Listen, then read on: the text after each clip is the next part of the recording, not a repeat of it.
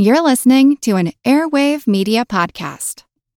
Today's episode is brought to you by the Your Brain on Facts book, where you can read the harrowing true life story of a labor leader and human rights advocate who was assassinated at the age of 12.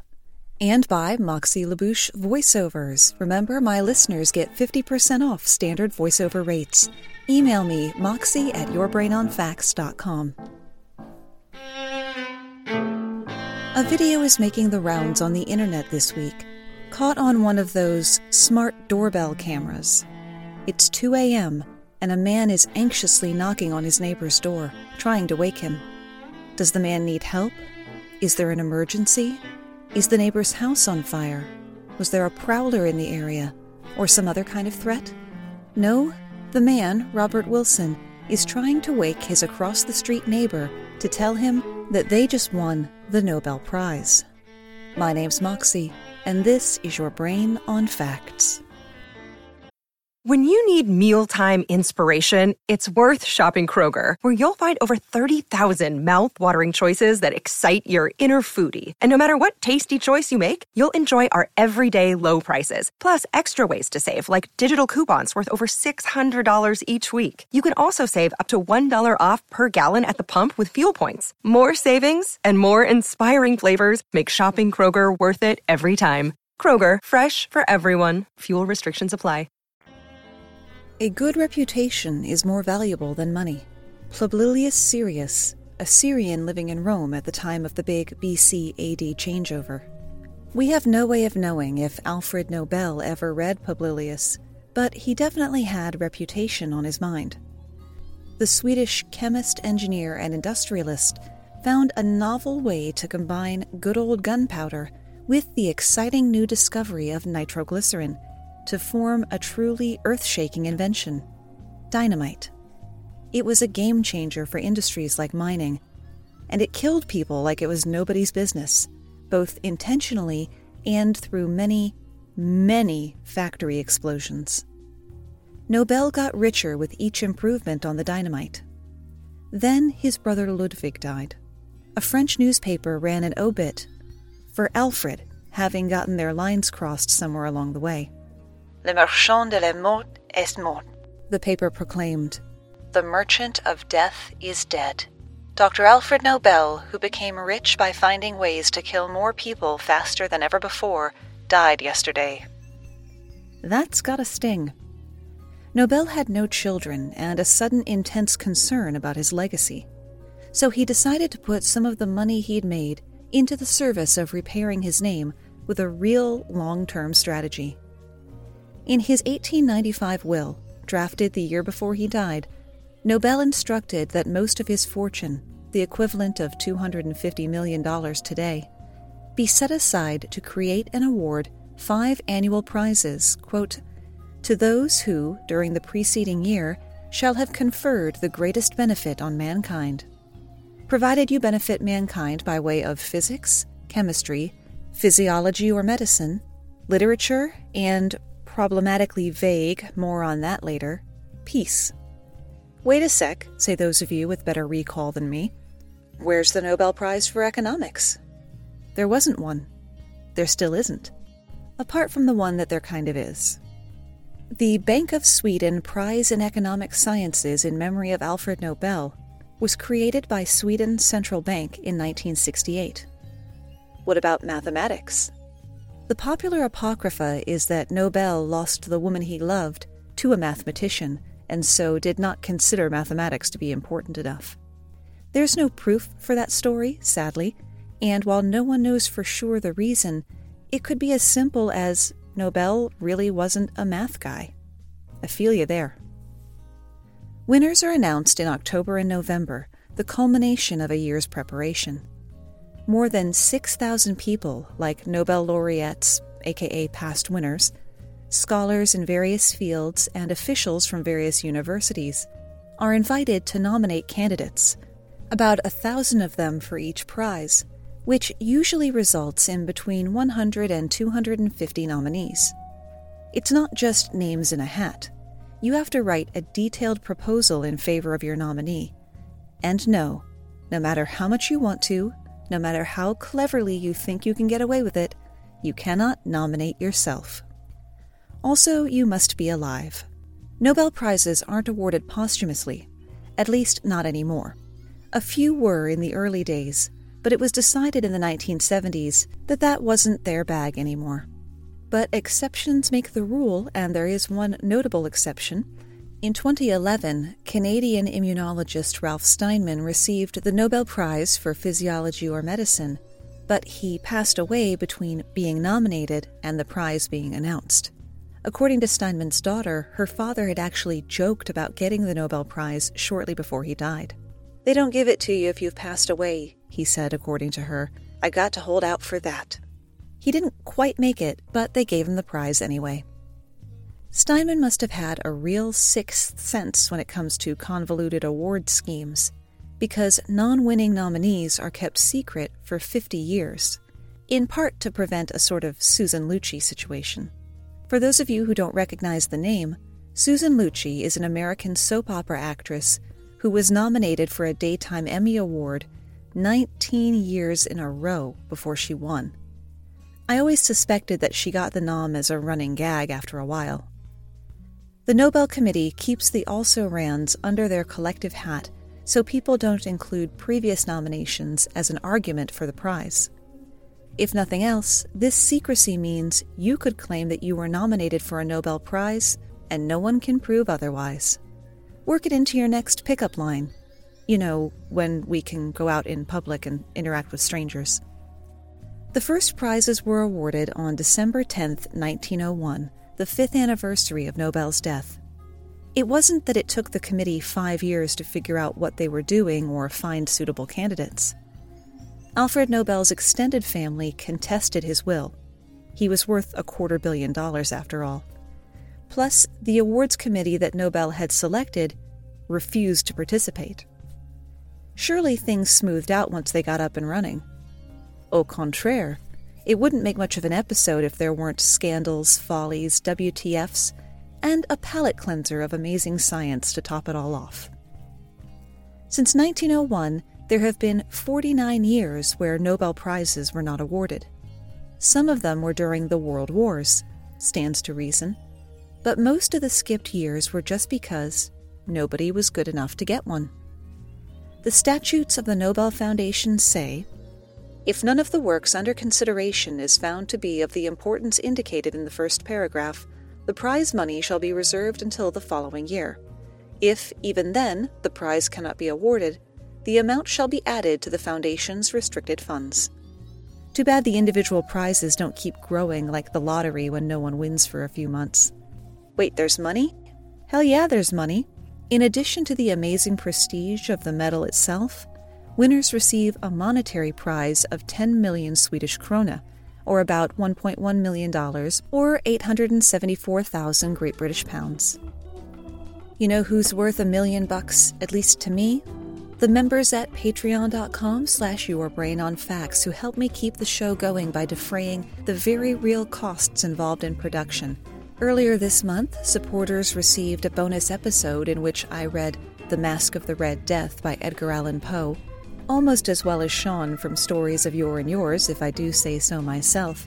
And the next bonus mini episode is going to be a true life story, far more sinister and frightening than anything Poe ever came up with.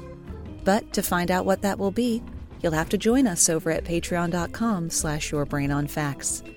Or if you just want to hang out with like minded people and share interesting tidbits you find throughout your day, head over to facebook.com slash groups, plural, slash Brainiac Break Room.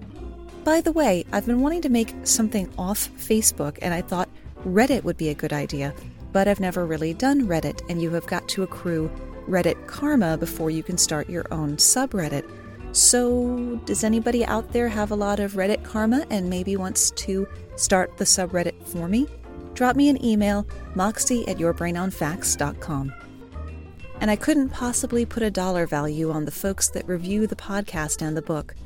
Like a recent review from a username that starts with B R E A, I can't pronounce it, but you know who you are, who said, Love Moxie, she's very informative, and I love listening to her podcast. Thank you so much for that. And over on the book review side of things, I do appreciate the folks who have reviewed recently. We are trying to drive that one negative review as far out of sight as we can. Ruthie says, Five stars, awesome for podcast fans and new readers alike. I can't pick a favorite part. And Julian writes, Do you want to win the pizza on trivia night at the local pub? Read this. When I was a kid, I loved books of trivia like Ripley's Believe It or Not and the multiple volumes of the Book of Lists. This great collection of facts and trivia is meticulous in its detail and filled with humor, pictures, and an organized bibliography. There are corrections on misinformation, things that people believe that are in fact incorrect. A great book to have in the bathroom and to open to a random page. Thoughtful, funny, well put together, and endlessly entertaining. What better way to spend COVID isolation? Thank you so much, Julian. And yes, I am proud of the organized bibliography, and that thing took three whole days to put together by itself, and I was so glad to see the end of it. If you would like to hear your opinions read on the show, drop a review for the book on Amazon or Goodreads, and if you can't leave reviews on your podcast app, check out the website podchaser.com where you can leave reviews on what is meant to be the IMDb of podcasts. You might be surprised by who gets a Nobel Prize and by who doesn't like Russian chemist Dmitry Mendeleev, who was really into organization, specifically organizing the elements of our universe by their atomic weight into a little thing we call the periodic table, and in doing so, revealing patterns in their properties that allowed him to make astute deductions about the nature of matter, and was even able to predict the properties of as yet undiscovered elements. He didn't get a Nobel Prize for it, though.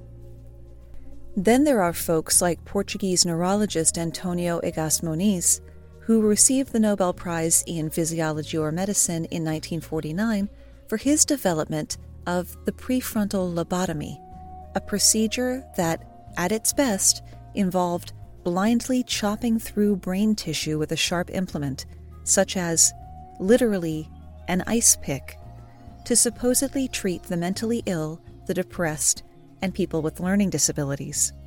It was also widely applied to people with behavioral issues and women with, you know, opinions and things.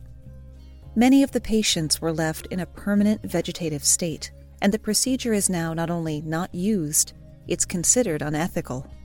At the time, Moniz claimed that those setbacks were a fair price to pay, the eggs you have to break for the omelet of a civilized society. Not everyone agreed with him, though, like the former patient who shot Moniz in 1939. A lot of lives were ruined as a direct result of his work, including Rosemary Kennedy, sister to President John F. Kennedy, whose father had her lobotomized for being incorrigible and sexually active. Danish scientist Johannes Fibiger won the 1926 Nobel Prize in Medicine for discovering a cancer causing parasite what the Nobel Committee called, quote, the greatest contribution to experimental medicine in our generation. Fibiger studied wild rats with warts that he believed to be a form of cancer caused by a parasitic worm. One tiny oversight, though, and by one I mean several, and by tiny I mean dramatic and critical. While it's true that some infections, like human papillomavirus, can lead to certain cancers, the rat's disease wasn't parasitic in origin. It wasn't even a cancer, it was a vitamin A deficiency. I'm sure the fact that Fibiger had friends on the Nobel Committee was just a coincidence. The most questionable inclusions come from the most arbitrary prize of all, the Nobel Peace Prize, the most nebulous, influenceable, and detached from the reality the rest of us are living in prize. Nominations for the Nobel Peace Prize are supposed to be for those who have not just dedicated themselves to a cause, but made personal sacrifices for the greater good, risking their reputations and even their lives to bring fraternity between nations and peace to the world. How about one of the biggest names in nonviolent resistance in history, Mahatma Gandhi? He was nominated but didn't win five times 1937, 38, 39, 47, and just before he was assassinated in 1948. At the very least, the committee decided to make no award that year on the grounds that there were, quote, no suitable living candidate. More stunning than that obvious omission are the people who have been nominated, like Vladimir Putin. Yep, the poster child for modern day invasions and spy killing was nominated by the International Academy of Spiritual Unity and Cooperation of Powers of the World. They need an acronym to recognize his efforts in using non military action to get the Syrian government to surrender its chemical weapons, after Putin had ordered the invasion of Ukraine. Marxist Leninist socialist leader Fidel Castro got a Nobel Peace Prize nomination in 2001, courtesy of a Norwegian member of parliament, with the logic, and this is a quote What do you prefer, the right to vote or easy access to schools, healthcare, housing, and food, as is the case in Cuba? As a wise man once said, No, you're not wrong, Walter. You're just an ass. Phenomenal disappearer of people, Soviet Premier Joseph Stalin was nominated twice in 1945 and 48. Apparently, it was for his efforts in ending World War II, but other people on the committee must have remembered little things like the siege of Berlin that killed 65,000 people, the execution of over 25,000 Polish POWs, orchestrating a political campaign later referred to as the Great Terror, to hit just a few of the highlights. In the same year that Italian fascist dictator Benito Mussolini was ordering the invasion of Ethiopia and placing three quarters of Italian businesses under state control, he was nominated for the 1935 Nobel Peace Prize. He received not one letter of recommendation, but two, though curiously, those letters have gone missing from the Nobel Institute archives. Nothing suspicious there, I'm sure. Mussolini was not shortlisted, but the committee couldn't agree on a winner, so there was no prize that year either. Sono mortificato il duce. So we got Stalin and Mussolini. Can we get the hat trick? Yep, Adolf Hitler was nominated for the Nobel Peace Prize in 1939. Swedish parliamentarian E.G.C. Brandt made the nomination, but claimed it was a sarcastic criticism of Swedish politics at the time and a response to other members of parliament nominating British Prime Minister Neville Chamberlain, whose policies of appeasement, rather than preventing war with Germany, basically guaranteed it. Hitler wasn't a fan of the Nobel Prize, as it turns out, especially after the 1935 Peace Prize was given to a journalist and vocal critic of his. Hitler barred any German from accepting a Nobel Prize, and instead created the German National Prize for Art and Science. Three Germans won Nobel Prizes in 1938 and 39 for chemistry and medicine, but were forced to decline the awards. After the war, they were able to collect their certificates and medal, but not the prize money. Nobel Prize historian Asle Sveen told Reuters It is always a risk when they promote somebody and they cannot predict what is going to happen in the future. Otherwise, you would give the prize to very old people just before they die. Some people are overlooked, while others are given the award but don't want it. It's rare, but it happens. French philosopher and writer Jean Paul Sartre declined his Nobel Prize in Literature in 1964, but then it was his habit to decline any award. In 1973, Communist Vietnamese leader Le Duc Tho was jointly awarded the Peace Prize with U.S. Secretary of State Henry Kissinger for their work negotiating the Paris Peace Accords during the Vietnam War. Kissinger accepted, but Tho refused because they hadn't actually achieved peace yet. In the days of cancel culture and bludgeoning each other with the question of can you separate the art from the artist without ever actually answering it, there are definitely some names in the winner's circle that would raise eyebrows and trend hashtags. Like William Shockley, co inventor of the transistor, who won the Nobel Prize in Physics in 1956 and was an unrepentant racist who later turned his attention to eugenics. Or Kary Mullis, the 1993 winner for chemistry, who was a big fan of LSD, no shade thrown there, but also champions astrology and claims he had an encounter with aliens in the form of talking, glowing raccoons. That is not going to help his reputation, you might think, but it sounds more eccentric than it does harmful. He's also an AIDS denier who lent his Nobel laureate credibility to a molecular biologist who insists that the HIV virus is harmless and AIDS is actually caused by recreational drug use and anti HIV pharmaceuticals. I'll give you a moment with that one. The 1918 Nobel Prize in Chemistry was awarded to Fritz Haber, whose method of synthesizing ammonia from nitrogen and hydrogen for use as a fertilizer is actually a key factor in the hockey stick growth rate of human population because of this supernatural way of enhancing the soil. Arguably, Haber is responsible for the existence of 2 billion people because we're able to grow more food. He's also responsible for the excruciating deaths of thousands. Haber is the man who weaponized chlorine gas for use on World War I battlefields. Side note Did your grandma ever catch you pulling a silly face and tell you, if the wind shifts, your face will stick like that? That actually comes from World War I. Chlorine gas is heavier than air, and when the wind blew it into the trenches, the unfortunate souls there died with terribly contorted faces.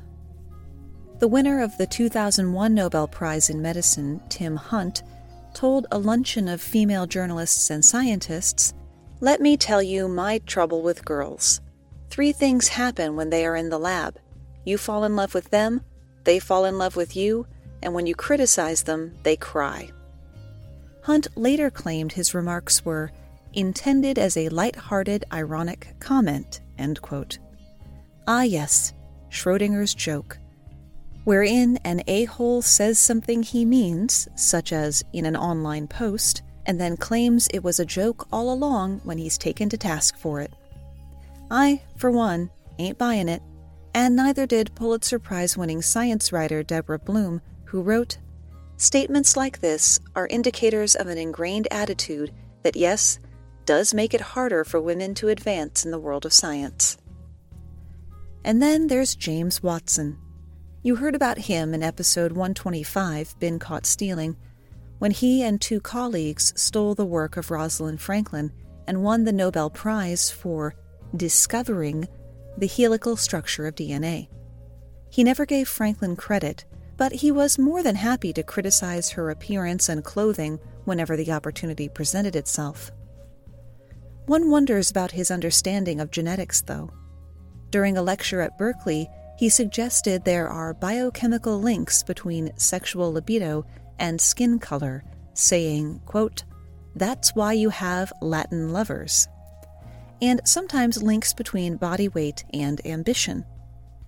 He declared in an interview that some anti Semitism is justified. Kind of like beloved children's author Roald Dahl saying Hitler didn't hate the Jews for no reason. Proving that you can always dig the hole a little deeper, Hunt also declared that he was inherently gloomy about the prospect of Africa because all our social policies are based on the fact that their intelligence is the same as ours, whereas all the testing says it's not. When his feet were held to the fire over those statements, Watson threw a hissy fit and auctioned off his medal, and then, one assumes, rolled around naked in the $4.1 million it sold for.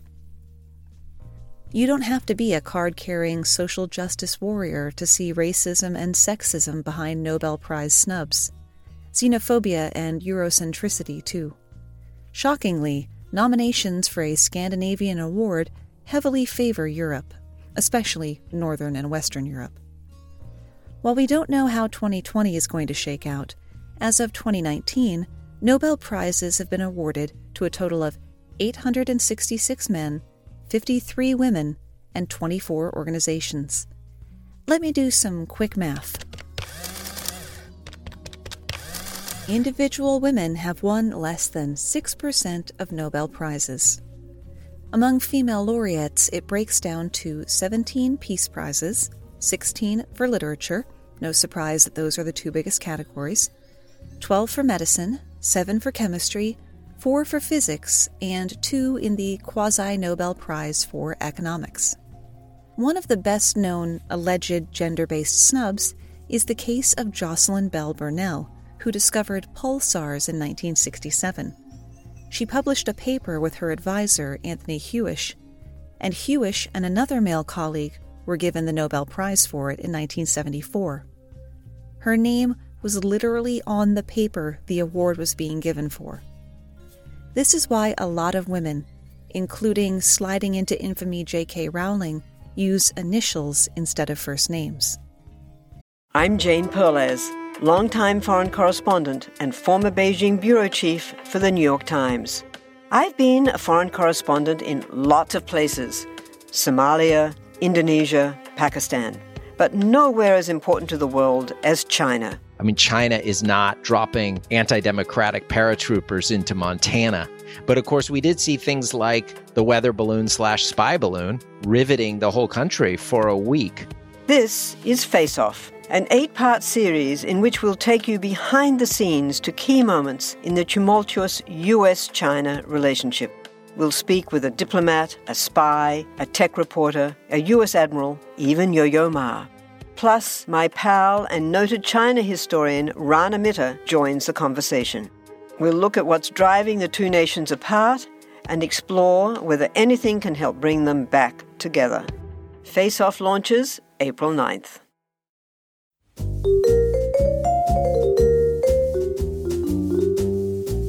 Have you ever wondered what really happened to Amelia Earhart or the lost colony of Roanoke? Do you ever find yourself scouring the internet for vicious Victorians and their murders by gaslight?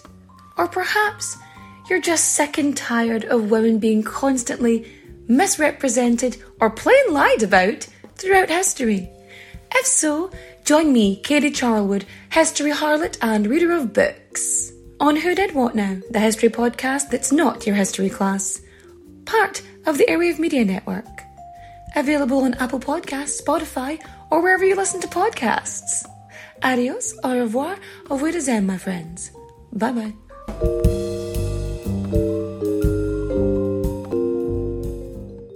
I'll be seeing you. Austrian Swedish physicist Lise Meitner discovered nuclear fission of uranium, but the committee awarded the prize to her longtime collaborator Otto Hahn alone. At least she got some recognition in 1982 when a newly discovered element was named in her honor, meitnerium. One possible silver lining to our current situation is that it's provided some people with the opportunity to start podcasts they've always wanted to start. And I've got three tools I want to recommend to the new baby podcasters to really help them out. The first being, coincidentally, the sponsor of today's episode, Podcorn. Podcorn has repeatedly helped me find sponsors for the show. It's a marketplace that connects podcasters to sponsors for host read ads, interviews, topical discussions, you can do as much or as little sponsorship as you want, and you have complete control over the entire process who you accept ads from and how much you charge for it. Plus, there are no upfront fees. Podcorn makes it easy to look for potential sponsors and submit proposals to them. And if there's a deal to be struck, Podcorn makes it fast and easy to get paid, too. Oh, and speaking of money, there are no upfront costs. I highly recommend anyone who needs to monetize a podcast check out Podcorn. There's a link to it in the show notes today. Or simply go to podcorn.com. It's like popcorn, but for podcasts, so it's Podcorn. Podcorn.com. Of course, before you get sponsors, you need to get your show up. And for that, you need a hosting company. If you're not sure what that is, that just means you definitely need a hosting company and I have been with Libsyn, which is short for Liberated Syndication, from the beginning, and I could not be happier. The tech is great, it's easy to use, and if you do run into a problem, their support is so knowledgeable and so fast. They'll get you straightened out in no time. And Libsyn is helping me help new podcasters by giving them more than a month of hosting for free. So if you sign up with Libsyn, which is L I B S Y N dot com, and use the promo code MOXIE, M O X I E, you will get the remainder of the current month for free and then all of next month for free too. L-I-B-S-Y-N dot promo code MOXIE. Moxie is also the promo code you need for Pigeon. What in the world, Moxie, is Pigeon? Pigeon is a Gmail based CRM, which stands for Customer Relationship Manager, but really what it means is keeping your contacts and your conversations for a particular project straight. It was absolutely essential to me when I was trying to get myself booked on 50 other podcasts to promote the launch of the book. Once you've started using Pigeon, you are going to wonder what you ever did without it. And Pigeon is also giving you a discount just for dropping my name. It's one of the few times in my life where name dropping me will actually benefit you. Use the promo code MOXIE to save 10% off just the handy dandiest CRM out there at trypigeon.co.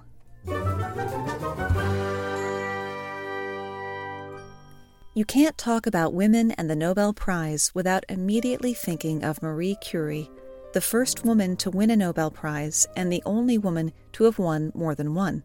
She was, in fact, the first person to win a second Nobel Prize. She won in physics in 1903 with her husband Pierre, and then in 1911 in chemistry. Science and the Nobel Prize were a family business for the Curies. Marie's daughter, Irene, won the Nobel Prize in Chemistry in 1935, making them the only mother daughter duo to have won Nobel Prizes. We hold Marie Curie in high esteem these days, as well we should, but you hardly need me to tell you that that wasn't the case in her lifetime. You don't need me to, but I'm going to anyway. Even as Curie's reputation as a capable, brilliant scientist grew, so did the scrutiny of her private life resulting in what you might call a sex scandal. Four years after Pierre died in a carriage accident, the 43 year old Marie became involved with one of her former students, physicist Paul Langevin. Her still married former student, Paul Langevin. The two had a secret apartment in Paris together, and Langevin's wife hired a man to break into it and steal evidence of their affair in the form of incriminating letters that were leaked to the press. French newspapers went gaga for the story. They painted Polish born Curie as a homewrecker who had started the affair while her husband was still alive, and that she was a Jewish seductress, even though she wasn't Jewish. The public was outraged, and not in our modern make two tweets and a Facebook post kind of outrage. Curie returned home from a conference one night to find an angry mob around her house harassing her two daughters, causing them to have to flee to a friend's house. Not wanting to see his lover get dragged in the papers, Langevin challenged one reporter, who had called him a boor and a coward, to a duel. Elaborate preparations were made, but when the fateful moment arrived, the reporter refused to shoot so as not to take out one of France's greatest minds. Cough, Langevin never won a Nobel Prize. Cough. And Langevin declared that he wasn't a killer and put his gun down too. The story was such big business for the papers that it sparked a second duel, this time between two newspaper editors, over the veracity of the jilted wife's accusations. The two fought with swords, and after several fierce bouts, one man was injured, but they shook hands and made up.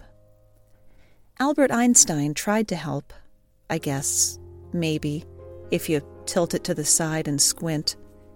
He said Curie has a sparkling intelligence, but despite her passionate nature, she is not attractive enough to represent a threat to anyone. Tell you what, Al, don't do me no favors, okay? It was at the height of the whole kerfuffle that Curie won her second Nobel in 1911. The committee gave credit where credit was due, but they were adamant that Curie should sit out the ceremony. But they didn't actually bar Curie from attending. Said biochemist Olof Hammarsten, If she comes and this matter surfaces, that would create difficulties at the ceremony, in particular at the banquet. The banquet was held with the royal family of Sweden in attendance. Another Nobel laureate wrote to Marie directly, saying, I beg you to stay in France. No one can calculate what might happen here. I hope, therefore, that you will telegraph that you do not wish to accept the prize before the Langevin trial shows the accusations about you are absolutely without foundation. Referring to a court hearing for Langevin and his wife scheduled for just after the Nobel ceremony. Einstein, actually helping this time, wrote to Curie and encouraged her to go. If the rabble continues to be occupied with you, simply stop reading that drivel. Leave it to the vipers it was fabricated for. Curie went. She'd won an unprecedented second Nobel Prize, and she was damned if she was going to let anyone take that from her. The ceremony and banquet passed without incident, and the newspapers eventually got bored and moved on. Science had been Curie's life and her death. Prolonged exposure to radioactive material exacts a high cost, we know now. To this day, Marie Curie's notebooks are still too radioactive to handle. While today's episode is just a sampling of the stories from the history of the Nobel Prize, see also the 2018 Prize for Literature being suspended when the winner was convicted of sexual assault and even accused of groping the Swedish princess. There's one story that stands out from the pack. In April 1940, the Nazis invaded Denmark. Scientists working at the famous physicist Niels Bohr's laboratory in Copenhagen had in their possession the Nobel Prize medals for physics belonging to Max von Laue and James Franck, which had been smuggled out of Germany for safekeeping. The Nazi Party had forbidden any gold to be taken out of the country. Taking over the world is expensive. But they suspected the medals had been spirited away, but they would need to find them to have evidence of the crime. This is where Hungarian chemist George de Hevesy comes in. He first thought to bury the medals, classic, but that idea got voted down as too obvious.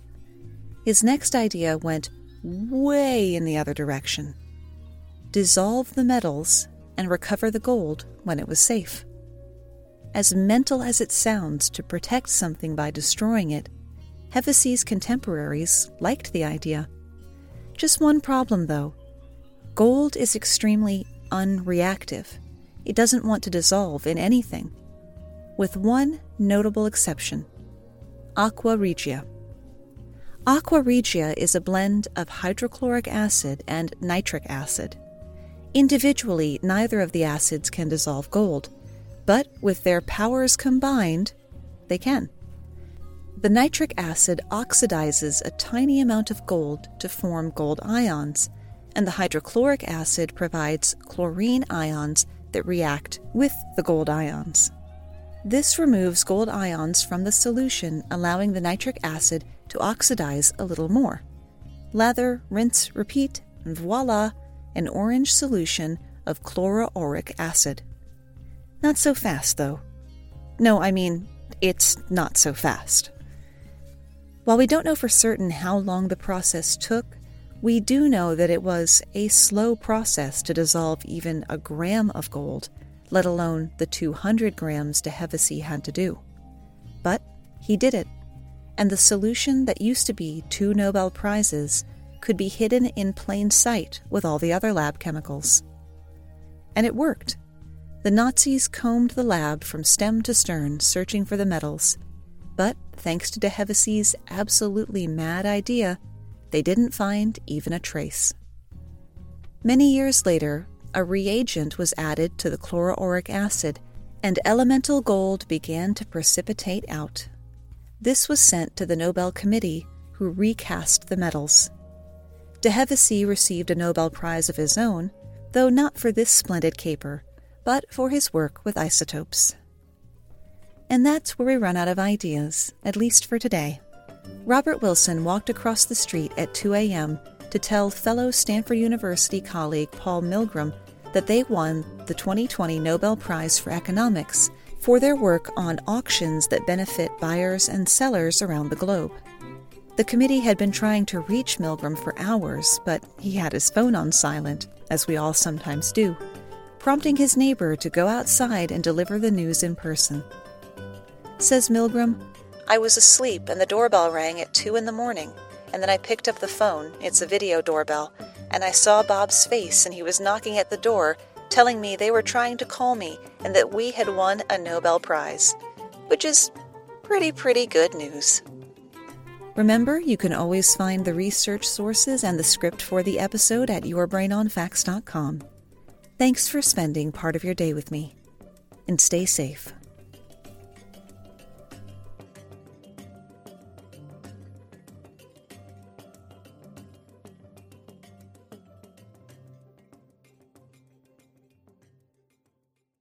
Mysteries at Midnight be your destination for detective whodunits and captivating mystery stories. You'll hear classic stories like Sherlock Holmes, Agatha Christie's Poirot, and short tales from H.G. Wells, Charles Dickens, Edgar Allan Poe, and others. I'm Christopher, and I read these classic stories in the soothing style of a bedtime story, so you can listen to them in bed when you drift off to sleep. Search for Mysteries at Midnight on Apple Podcasts, Spotify, or your favorite podcast app, and follow and subscribe so you don't miss out on new episodes.